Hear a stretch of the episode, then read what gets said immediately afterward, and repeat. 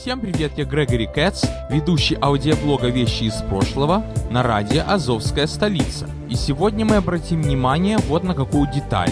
Уже почти год вы в заставках к моим блогам слышите малоизвестные вам мелодии или чем-то похожие на извест. И вы, наверное, задаетесь вопросом, что это за мелодия, кто сочинил, как искать в интернете и так далее. Сразу скажу, что эти мелодии я сам наигрываю на своих электромузыкальных инструментах. Часть из них — это то, что вам известно в моей обработке, скромной. Потому что я же не музыкант, а любитель. А часть из них я сам сочиняю. Зачем такие премудрости? Вы, наверное, задаетесь вопросом. Так вот, друзья, потому что я все-таки надеюсь и верю, что рано или поздно я свои подкасты загружу в YouTube.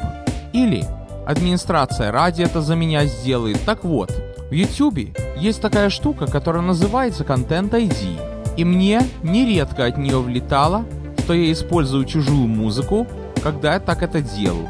Ну, в принципе, в этом нет ничего плохого. Человек придумал песню, песня отгремела, отзвучала, все забрали свой гонорар. Более того, очень многие поэты и композиторы отошли в мир иной, Например, замечательный поэт Леонид Дербенев, Михаил Танич, Кобзон недавно отошел в лучший мир. Но тем не менее, даже не члены их семей, а копирайтовские компании, не что говорю, не копирайтовские рекординговые компании делают на этом бизнес. Раньше просто приходили письма, что вы использовали чужую мелодию, поэтому весь гонорар пойдет не вам, а скажем тому, кто записывал Кобзона, примеру. А уж последний раз пришла реальная угроза. Я наступил кому-то на копирайт, и даже знаю кому, и даже знаю, что это человек, которому посвящена та песня, все-таки я воздержусь от тыкания пальцем, а то еще скажу, и мне еще раз заметут. Ну, в общем, пришла такая уж совсем угроза, что если ты не прекратишь использовать песни этого певца, такого-то, то мы тебе закроем канал.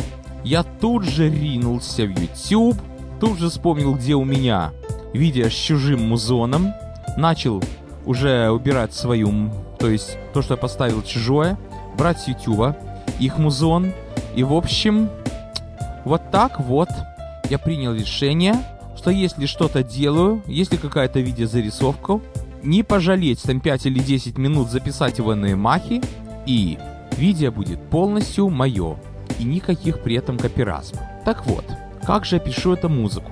На синтезаторах, на оркестраторах, на электромузыкальных инструментах с клавишным интерфейсом. Узнал я о существовании эдакого чуда техники уж очень рано. Не помню, рассказывал вам или нет, но это было, по-моему, даже до того возраста, как я умел читать или писать. Где-то так мне было 4 года или 5 лет. Мы с мамой сидим, моей комнате, помню, такой вот игрушечный столик, ну не игрушечный, но макетный столик, когда я был маленьким. Я за ним сидел, и на нем лежит какая-то электрическая клавиатура. Спереди там клавиши, а за ними такая вот панель и такие вот кнопочки, как выключатели. Такие вот беленькие, 5 штук стоят в ряд. И я помню, что они даже такие вот более округлую поверхность имеют.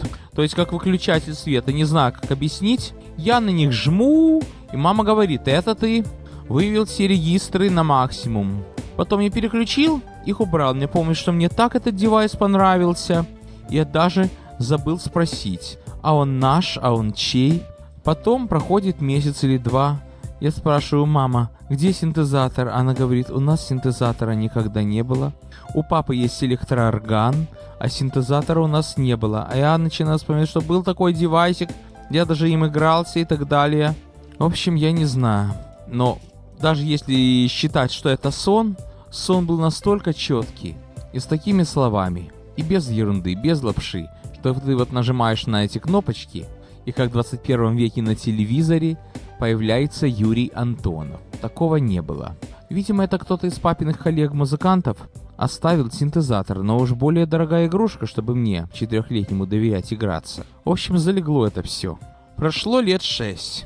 И вот к нам в Одессу собирается моя тетя из Америки. И пусть меня с детства учили, что культурные воспитанные люди ждут гостей а ждут подарка. Свиньи все-таки меня будоражит. А что же эта тетя привезет из Америки? Что она подарит мне? Что-то интересное, говорят. И как я в старых выпусках рассказывал, это был калькулятор, о котором я даже не мечтал. А что ж она подарит папе, вентилируется уже по всей семье. И папе она подарит оркестратор.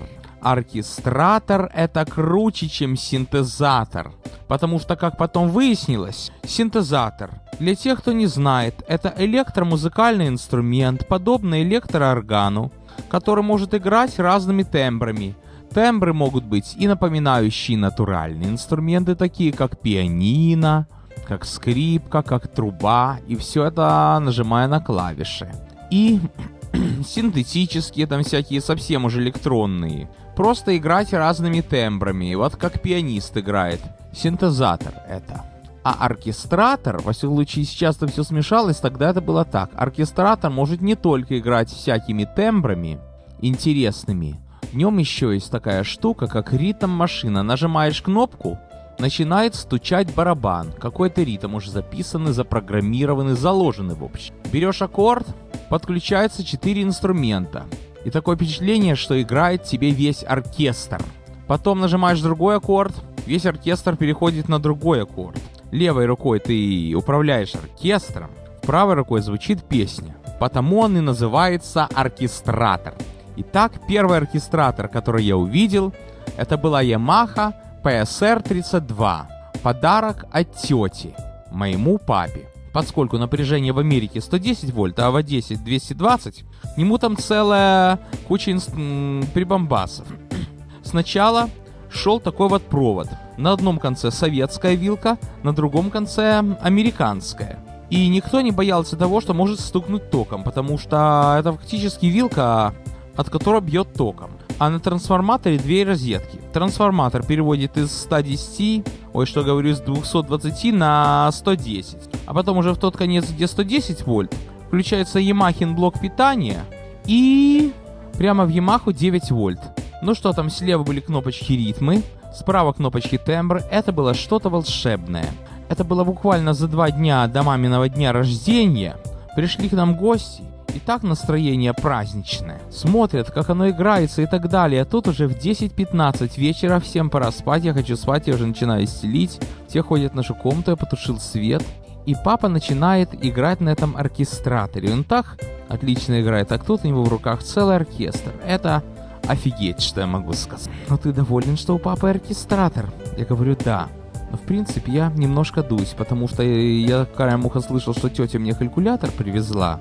Но очень умные британцы, это компания British Airways, с которым она летела, сунули ее чемодан с моим калькулятором в другой самолет.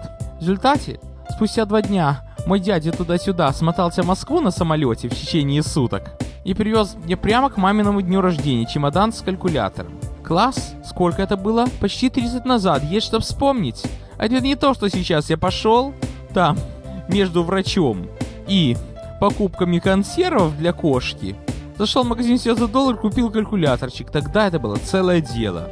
Следующий оркестратор был уже Yamaha PSR 47.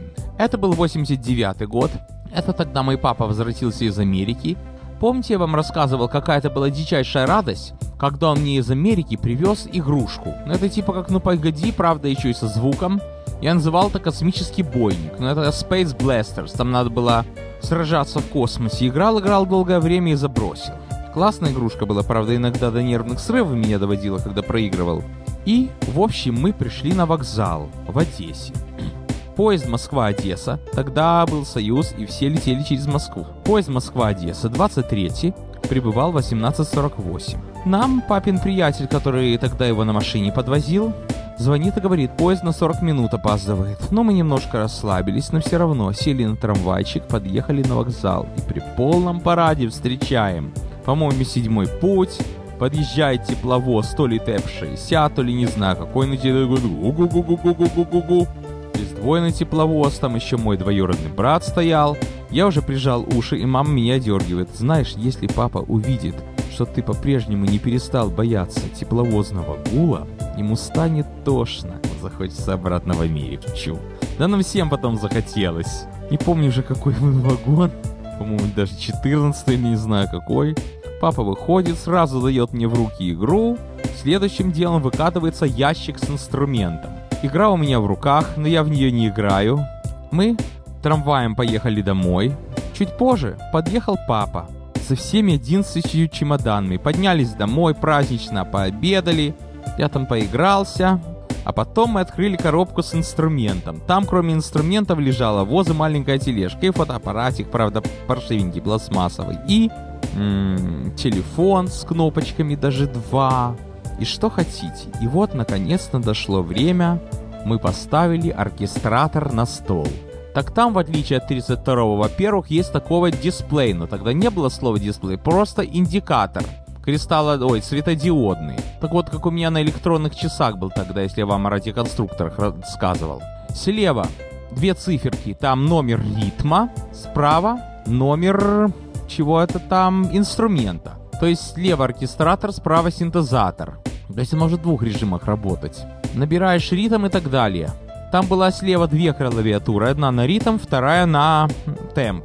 На теперешних оркестраторах эта клавиатура в одну комбинирована. И в общем, красота. Там играет Диксиленд и так далее. Папа нажал на кнопку демонстратор. Этот демонстратор так классно зазвучал. Улет просто. Вот это было класс. Это не то, что сейчас идешь на студию или идешь в магазин, хочешь свой музон продать.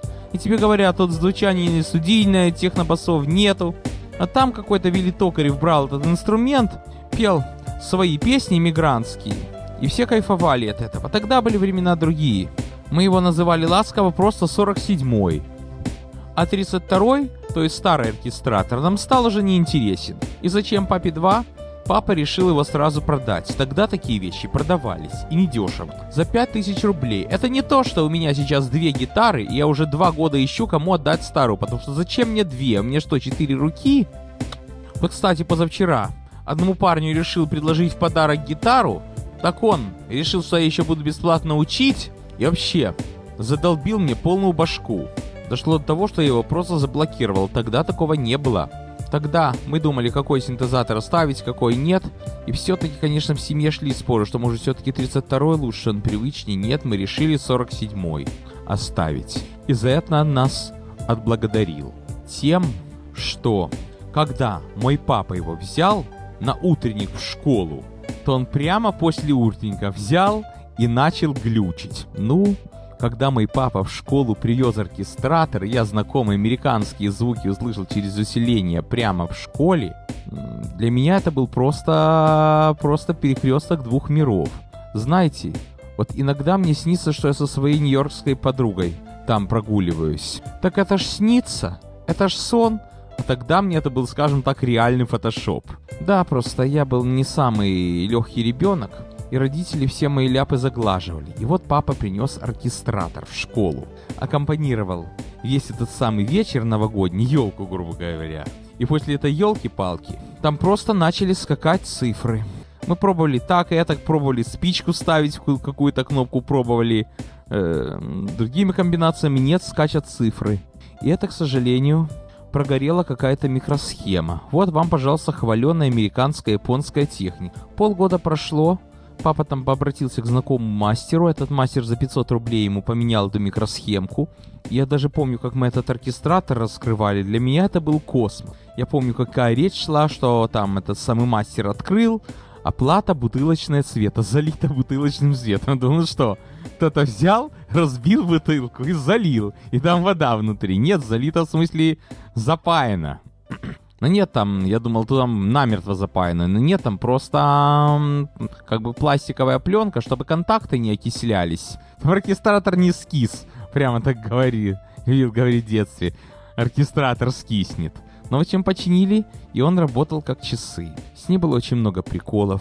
А кому-то из ребят в моем классе очень понравилось, что мой папа принес оркестратор. Так вот, через два года другой утренник, и одна девочка обращается ко мне – а может ли твой папа саккомпанировать Вики?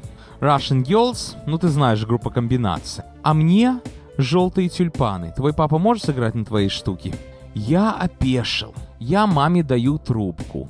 Дело в том, что в то время у нас в школе был перерыв, потому что у нас была эпидемия дифтеридная. Всем делали прививки, мне нет. Не захотел. Но тем не менее для меня это была неделька отдыха, от которой я просто кайфовал. Тогда было так. И сейчас начну скоро кайфовать от отдыха. Спасибо всем работам. В общем, мама говорит, этой девочки, ее зовут Таня. Танечка, солнышко, эта штучка, на которой Гришин папа играет, стоит 14 тысяч рублей. И ты хочешь, чтобы он ее просто так за так носил в школу?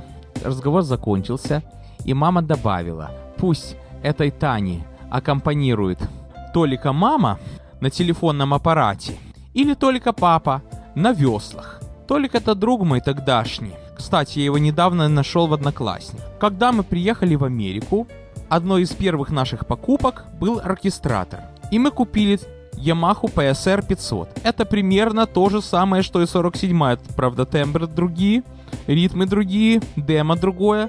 Но все, по сути, одно и то же. И внутренняя память, и... М, то самое, как же его там, и ритмы и тембры, все абсолютно та же система управления. И у папы почти ни одного дня не занял процесс перехода на этот инструмент. Единственное, что когда папа поехал его покупать, так ему помогала тетя со своим мужем. Они приехали, договорились, купили Ямаху, уже счастливые такие вместе с Ямахой идут к машине. Это было у нас в Бруклине. И что обнаруживаем? На машине моей тети разбито, вернее, какое там разбито? Просто отсутствует ветровое стекло. Что это? Кто это его украл? Недоразумение полнейшее. Ну, стекло, конечно, потом было восстановлено. И на этой Ямахе мой папа поработал где-то так полтора года. Первые полтора года в Америке, даже два. А потом уже начали всякие коллеги-музыканты мыть ему мозги. Что ты не купил? Ямаху с дискетой, например, была 600 с дискетой интересная. Мог бы подождать немного, купить Роланд с дискетой, Корг с дискетой. Дискета, и сам папа потом жалел, что не купил. Это чтобы записывать звук, как вы догадываетесь. Тогда на флапик все это писалось. Помнится еще история, то когда еще мы жили в Одессе, и папа ходил на музыкальную биржу, чтобы найти работу, так там один коллега ему говорил, пусть тебе сестра купит DX7E, он с кассеты. Ну, что купила, то и купила, что я могу сказать. Следующий наш инструмент, Коргай 3, был с кассетой, то есть с дискетой, с флапиком, с дисководом. Вообще-то неправильно говорить, с кассетой, с дискетой, с газетой под мышком. Он был с дисководом. Будем выражаться по-научному. Конечно, всегда мне приятно поговорить так, как любили говорить музыканты на одесской бирже. Но будем выражаться по-научному. Об i3 Корге я вам уже рассказывал. Как мы его приобрели, как он звучит и как он играет. Я постараюсь порыться и найти этот выпуск. Надеюсь, он у меня не стерся. Может быть, я попрошу администратора ради, чтобы он его поставил прямо за ним. Относительно Ямахи PSR 500, мой папа ее очень долго использовал. Даже когда купил другую PSR, уже попозднее, уже после Корга, 1500, которая у нас до сих пор стоит, и слава богу, он ее использовал. Потом он ее отдал мне, я на ней поигрывал, а потом не помню, что такое произошло, что мало места в доме стало. И вот, я решил ее отдать в синагогу, где встречалась та самая группа, не помню, рассказывал, нет, но там я помогал в, одном, в одной группе для умственно отсталых деток. Помогал, ну, преподавал компьютеры и так далее, преподавал компьютер, работал на компьютере иногда и пел песни. В общем, мы решили сделать им подарок. Мы им оставили, эта Ямаха там поработала еще 5 лет, после чего я прихожу на программу, а моя подруга, которая тоже там работала. И сейчас, время от времени мы там продолжаем подрабатывать. Потому что, знаете, на одну зарплату не проживешь. Что у вас так было, что у вас сейчас, что у нас. Ну, в общем, она мне говорит, Гриша, твой инструмент перестал работать. Мне это знаете, что напомнило? То, как 47-я Ямаха начала глючить прямо в моей школе. И даже мне показалось, что мою подругу вселился дух моей соседки по партии в Одессе. Это было так, на секунду, чисто ассоциативно. Но что же вы хотите? Инструменту был 21 год. Его использовали все мои хвосты в гриву. Более того, когда там загрязнились эти кнопочные прокладки, потому что они же из этого карбона сделаны, Так мы открыли инструмент. Вернее, я его открыл, я его пропаял. Ну, не пропаял, но прочистил, но, в общем, сделал так, что папе стало играть легче после этого. Ну, в общем, инструмент имел славную жизнь. Конечно, можно было ее продлить, но не знаю, что там сотворили, пока этой работы не было у нас, в смысле подработки. Ну, в общем, это все о Ямахах без дискеты в нашем доме.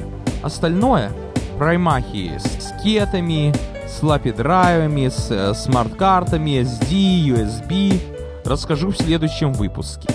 На сегодня все. С вами был Грегори Кэтс.